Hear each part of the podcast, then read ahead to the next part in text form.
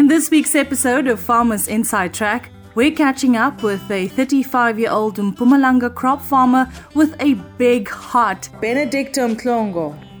If you want to know what you can do to leverage your resources effectively, we might have the answer for you in this week's agripreneurship slot.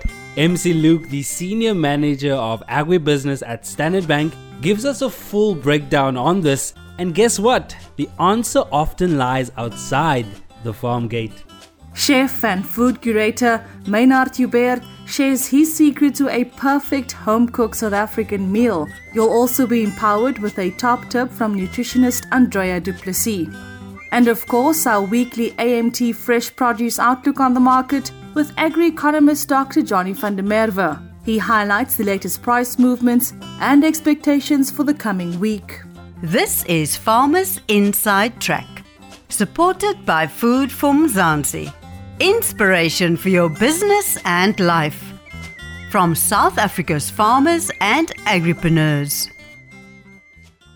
Hey Mzansi, welcome to episode 45 of Food for Mzansi's weekly podcast called Farmers Inside Track. I'm your host Dawn Noemdoe and you are listening to South Africa's leading farmers podcast. And I'm Duncan Masiwa, and as always, we kick off the show by introducing you to the movers and shakers in agriculture. And today's guest is Benedicta Mhlongo. Benedicta, you told me that your main goal in life is to create a legacy for your children. Why do you think that is important? Creating a legacy for my children is very much important. Because you see us today most of black people today suffering. It's because our parents or forefathers did not leave us with anything. So we had to start afresh. So which is why i'm saying whatever we do today it have a negative impact in the next coming generation. So let's be wise create a legacy work hard for that our children don't suffer in the future.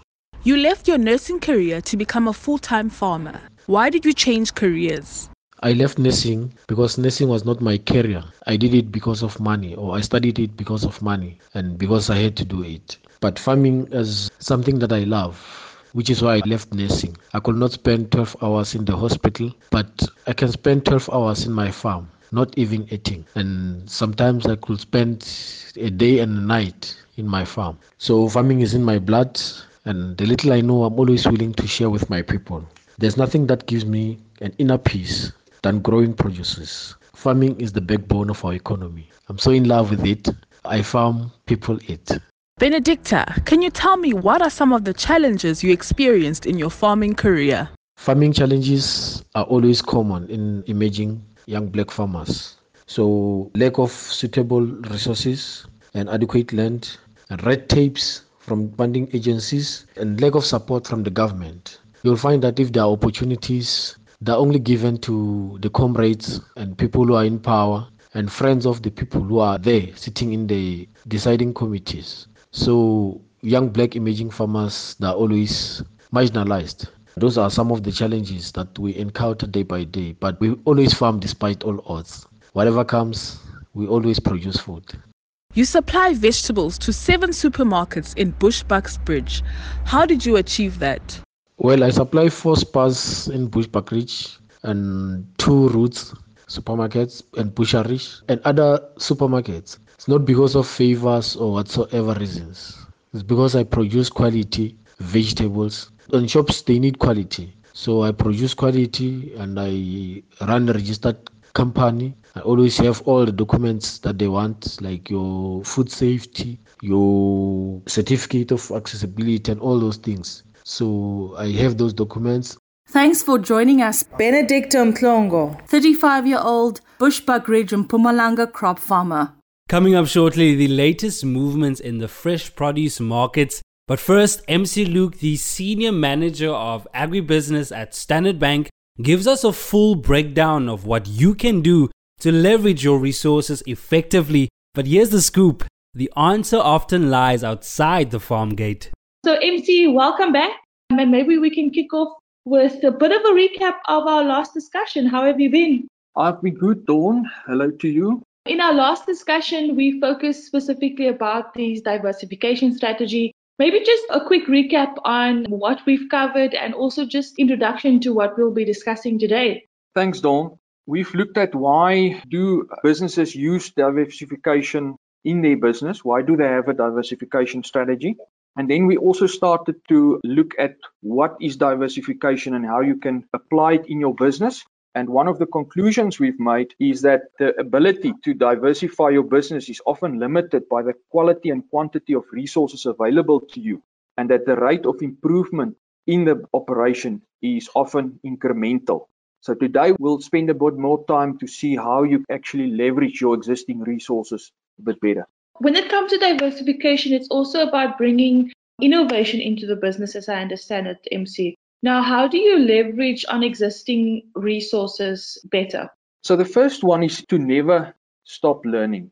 As an owner of the business, you need to install a learning culture. So, this is about running your own experiments on the farm. Always look at varieties and breeds that are better adjusted to the local conditions or that is in higher demand. Be involved in study groups and learn from the experiments done on other farms. Stay abreast with the latest trends in the industry and read a lot. Do your homework and give enough attention to training of staff. Very important. The next one is continuous improvement. You might not get it right the first time, but do you allow yourself to make mistakes and learn from them? Always look at ways to improve production techniques. If you look at technology, for instance, technology had a lot to do with improving profitability in agriculture. So, do you embrace technology in your business? How do you intensify production on your farm? Another one there is tell your story. Differentiate your product by linking your story to it. Increasingly, consumers would like to know where the product was produced, by whom, and through what production technique. For instance, investigate the potential of agritourism by converting an old farmhouse into a guest house and leveraging nearby tourist attractions or events. Through that, you can create an additional income stream. The wine industry is an example where they have successfully used tourism to supplement their farming income. And most of our business is family businesses. So, where you have family businesses, involve the family and leverage their interests. Also, use succession as an opportunity to introduce new skills into your business. So, MC, when you're talking about new product lines, new services, or new markets, what role does growth play in a diversification strategy? I've mentioned earlier that you are limited by the quality and quantity of resources available to you as to what you can achieve in terms of diversification. When you are thinking expansion, however, it opens up a whole range of possibilities in your diversification strategy. If we think horizontal expansion, where you establish more production units of similar nature, for example, potato farms. It opens up the possibility of geographical diversification with the possibility of improving quality resources. You can expand your farm or you can expand to a farm with better soil or is closer to the markets or has different climatic conditions to what you have at the moment. If you can have a production unit in each of the major production areas, for instance, you would have the ability to be in the market for longer or even supply the market all year round. When you reach economies of scale, it also provides the opportunity to expand along the value chain. I'm thinking upstream and downstream integration. If we continue with the potato example, with spuds being one of the big input costs, it provides the opportunity to produce your own seed potatoes for all the production units. Similarly, when you have reached a scale of production all year round, it would make sense to establish your own transport enterprise to support the various production units to transport their potatoes to the various markets. We have also examples of banana production moving across borders into Mozambique, for instance, grape production moving into Namibia, leveraging geographical diversification. However, the complexity of your business increases substantially in terms of span of control and different skills and inputs required by you to select the right managers and delegate effectively. So, yes, expansion also provides you with the opportunity to bring in new skills and expertise into your business. MC, you mentioned in our previous session, you mentioned that the answer to diversification often lies outside the farm gate. What did you mean by that? I'm going to answer this at the end of a few expressions.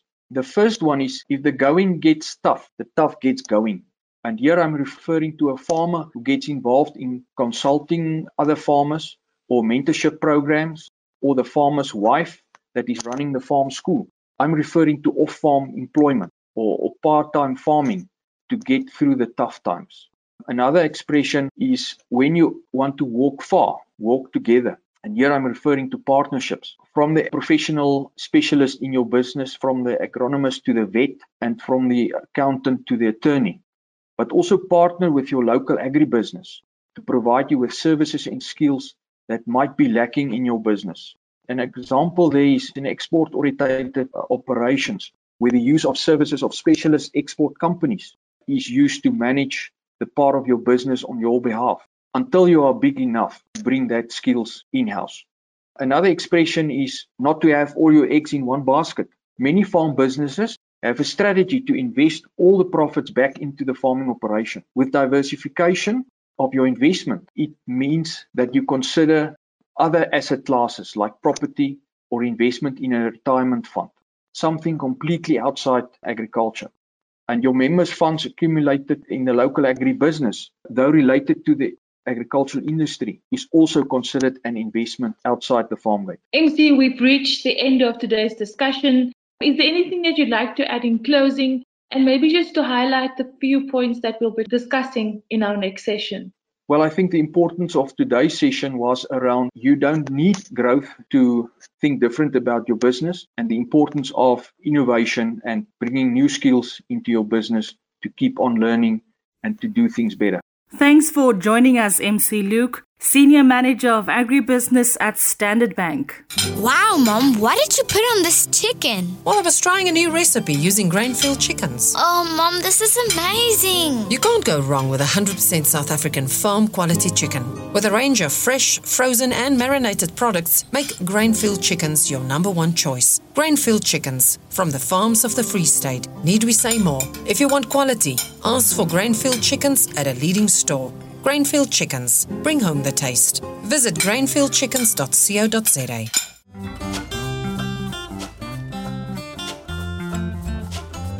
Today, I have the honor of chatting to Dewald Olivier, the CEO of the South African Feedlot Association. And we're chatting all things heritage and how the red meat industry in South Africa actually plays a role in our heritage as well. Hi, Dewald, how are you doing? Hi, Dawn. Thank you very much. And I'm doing very well in yourself. I'm good, thank you. It's a happy week for us. We're celebrating Heritage Day, and with that comes braaiing. And I love yes. a good braai, so I'm really excited to be chatting to you today. Firstly, let's talk about Beef Talk. What is it all about, and what is it that you do? So, Beef Talk is actually a service that the South African Feedlot Association delivers back to the RMIF or the Red Meat Industry Forum. It's important that I explain to you just the structure of the RMIF. We've got 13 role players in the RMIF, of which the South African Feedlot Association is one. Now, we've got specific functions which we delegate to the members, and one of those functions is specifically with regards to the consumer education on beef. And we've created, with the Feedlot Association, we've created the term or the brand Beef Talk, under which we market to a certain extent or do you consumer education for beef in South Africa? Now, the red meat industry in South Africa is a very big industry. Just a bit of an overview of this industry within the agricultural sector, but also just in the country and the role it actually plays. We are the second biggest contributor to the agriculture GDP in South Africa. So we are actually very big. I think sometimes we lose sight of how big we really are and the contribution that we make. We've got approximately 13 million head of cattle in South Africa. And I think we are a very close integrated value chain. And sometimes we forget how integrated we are for the simple reason that we've got specific silos we operate in. The primary producer, uh, which encompass the RPO and NERPO, we've got the feedlots, we've got the abattoirs, and then obviously we've got the retailers at the end. At the end. So we're a bit fragmented, but at the end of the day, we also we're very close knit. Everyone is obviously top of mind is COVID 19. What impact has this pandemic had on the red meat industry in South Africa? We've been struggling, I think, like the rest of the country. However, we are very glad that we didn't have the same issues like many of the other industries or role players in the industry that had to close down totally. We could continue to slaughter, we could continue to deliver our prestigious meat into the retailers although the demand was actually a lot less than what we anticipated or wanted it to be. We learned a lot of lessons throughout, and one of the biggest lessons I think we've learned is the effect of the informal sector taking away a lot of the red meat into that specific portion of it. So, yes, I think we've had struggles, and I think we're still struggling. The whole COVID situation actually increased the risk within the industry. However, it opened up a lot of opportunities. And as it currently stands, I think if you just look at the weaner calf prices, it's going very well. I think farmers are getting very high and very good prices for their weaner calves. So, Dewald, we're celebrating Heritage Month, and of course, that comes with braaiing. But people often overlook that the red meat industry in South Africa plays a very big role. And without this industry, I think braai won't even be possible. How do you see our heritage and the role that this industry plays in our heritage and bringing people together? There are so many cultures in South Africa, and the braai brings everybody together. We look at a braai differently and we do a braai differently, but at the end of the day, on Heritage Day, everybody braai. In the words of Laurie, which said that when South Africans celebrate the diverse culture heritage that makes up a rainbow nation, it is the day to celebrate the contribution of all South Africans to the building of South Africa. And I think we've got to look back at what has happened over the past only seven months and look to the future and say that we can only build something bigger and better. Maybe a better and a bigger braai, maybe more meat, but at the end of the day, we've got to utilize what we have and we've got a braai. And as different cultures in south africa we must embrace what we have and what we share as common. And i think the braai is one of those things that we share as common amongst all of us which makes it so good to share with each other. I couldn't agree more Dewald. I'm really enjoying celebrating with my family. So we're looking forward to some sunny days and just good celebrations over this period. And then in terms of your plans for braai day is there anything specific? Do you have any secrets to the perfect braai of your red meat no. on, on the coals? There's always secrets, but I mean, the best would be I think at this stage, everybody would want to go out and enjoy the lovely sunshine. I think we're very happy and blessed by the fact that we've had a good winter, which means we'll get good rain, but uh, we would like some sun now. So, firstly, I think we can only hope for a very sunny Braai Day, Heritage Day, Yes, a nice rump steak or piece of meat with a lot of fat on it. That is, in my book, that's the best thing you can do. South Africa, like I said, is a braaiing country. So wors is always good. Boerewors, I think this is going to be one of those bigger heritage days in the history of South African heritage days. No, thanks so much for joining us today, Dewald Olivier, CEO of SA Feedlot, the SA Feedlot Association. Great to chat to you and hope that you'll have a lovely Heritage Month and we'll connect again soon. Thank you very much, Dawn. Thank you for talking to you. We now make our way from farm to fork with our trending Mzansi flavor story right here on Farmers Inside Track. Chef and food curator Maynard Hubert shares his secret to a perfect home cooked South African meal. And of course, you'll also be empowered with a top tip from our nutritionist Andrea Duplessis right after that. My most treasured one, lamb heart, because it's something that we used to cook at Baba Black Sheep. Sophie, who worked for me at that stage, it was her recipe, and she learned it from a lady who she worked with in Paarl.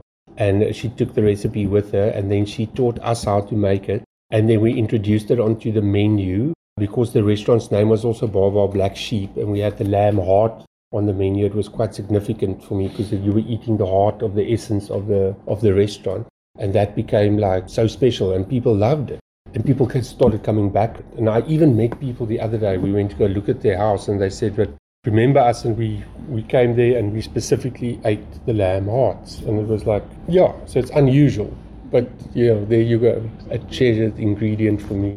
So I'm excited today to talk about celebrating Heritage Day the healthy way. With Heritage Day coming up, many people are grabbing their braai tongs and blitz to indulge in their favorite braai delights which includes anything from pap en wors to the irresistible boerie roll, and then for people like me, a plant-based braai. Yes, you heard it, plants on the braai in the form of delicious veggies. Most of you may have tried potato or sweet potato wrapped in foil and cooked over the coals. That is really yummy with the smoky flavors that develop. But have you ever tried doing that with onions? I kid you not, it will be the point of no return for you. Once you've tasted onions cooked over the coals, you will be hooked for life. Packed with flavor and super cost effective too. So, how do you make this? It is super simple. No seasoning is needed. You won't believe the gorgeous, smoky, sweet flavor that develops. First step don't peel the onion. It is that easy. Wrap your onions individually in tin foil. It's best to use medium sized or smaller onions, or if they're really large, just cut them in half, leaving the skin on. Once your braai fire gets to a point where you are getting some nice coals, pack the onions next to the coals on the outskirts of the fire. Make sure to turn them every 5 to 10 minutes. That's just to make sure that you don't burn it into a coal. So the total cooking time is about 20 minutes. Check with your braai tongs if they're soft tell when they're done. If you're lazy like me, scrape together a little heap of coals and put them on top just to make sure that they don't get damaged too much um, by direct flames. Add coals to ensure you keep the heat on high um, if you do that on the side. Once you remove these foil wrapped onion parcels from the fire, be careful because it's very hot. You open the tinfoil parcel, the skins will be burned, don't worry about that. Cut open the onion and scoop out the soft insides. It's absolutely delicious to accompany steak, grilled chicken skewers, or if you insist, a piece of sausage. Enjoy! I've never tried it, but it sounds delicious. Thanks for joining us, Chef Maynard and Andrea Duplessis. For more great, proudly South African recipes, and of course, even more daily inspirational stories about the farmers and agriculturalists who go above and beyond to feed South Africa, visit www.foodformzansi.co.za or follow us on Facebook, Twitter, and Instagram. Our handle is at foodformzansi and use the hashtag Farmers Inside Track. Life in South Africa can be a lot. I mean, scroll through Twitter for a minute and tell me I'm wrong. Thank God for South Africans, though, right? We're inspiring, and even on the bad days, we fight back with a smile. That's why I love Food for Mzansi so much. They're not ashamed to celebrate the ordinary unsung heroes who work every day to put food on our nation's tables. Go to foodformzansi.co.za and never miss an inspiring story.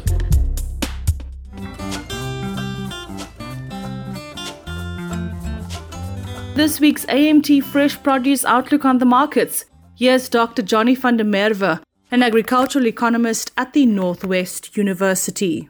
Thank you very much, Dawn and Duncan. As mentioned, I am Dr. Johnny van der Merwe, and this is your weekly AMT Fresh Produce Outlook on the Markets, made possible by Standard Bank. To stay up to date with the latest prices and news, subscribe to the AMT YouTube page and follow us on Facebook.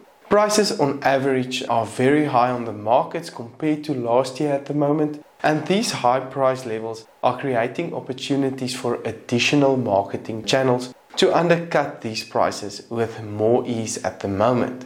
This is resulting in less demand on markets and less produce to go through traditional marketing channels, while a return to lower prices will most likely result in more volumes through these traditional and less risky channels. The potato price remained on its high level the past week and traded on 67 rand 53 per 10 kilogram bag. Volumes are gradually picking up, but demand is not very strong on the markets currently, with some consumer resistance also creeping into the market prices. Expect prices to move slightly down this week. As expected, the tomato price increased sharply last week to 8.85 due to lower volumes and volumes decreasing by 15% week on week. The low demand is also having a negative effect on these prices this week, but volumes that is still on a lower level can keep prices from drastically falling. The carrot price decreased to 334 per kilogram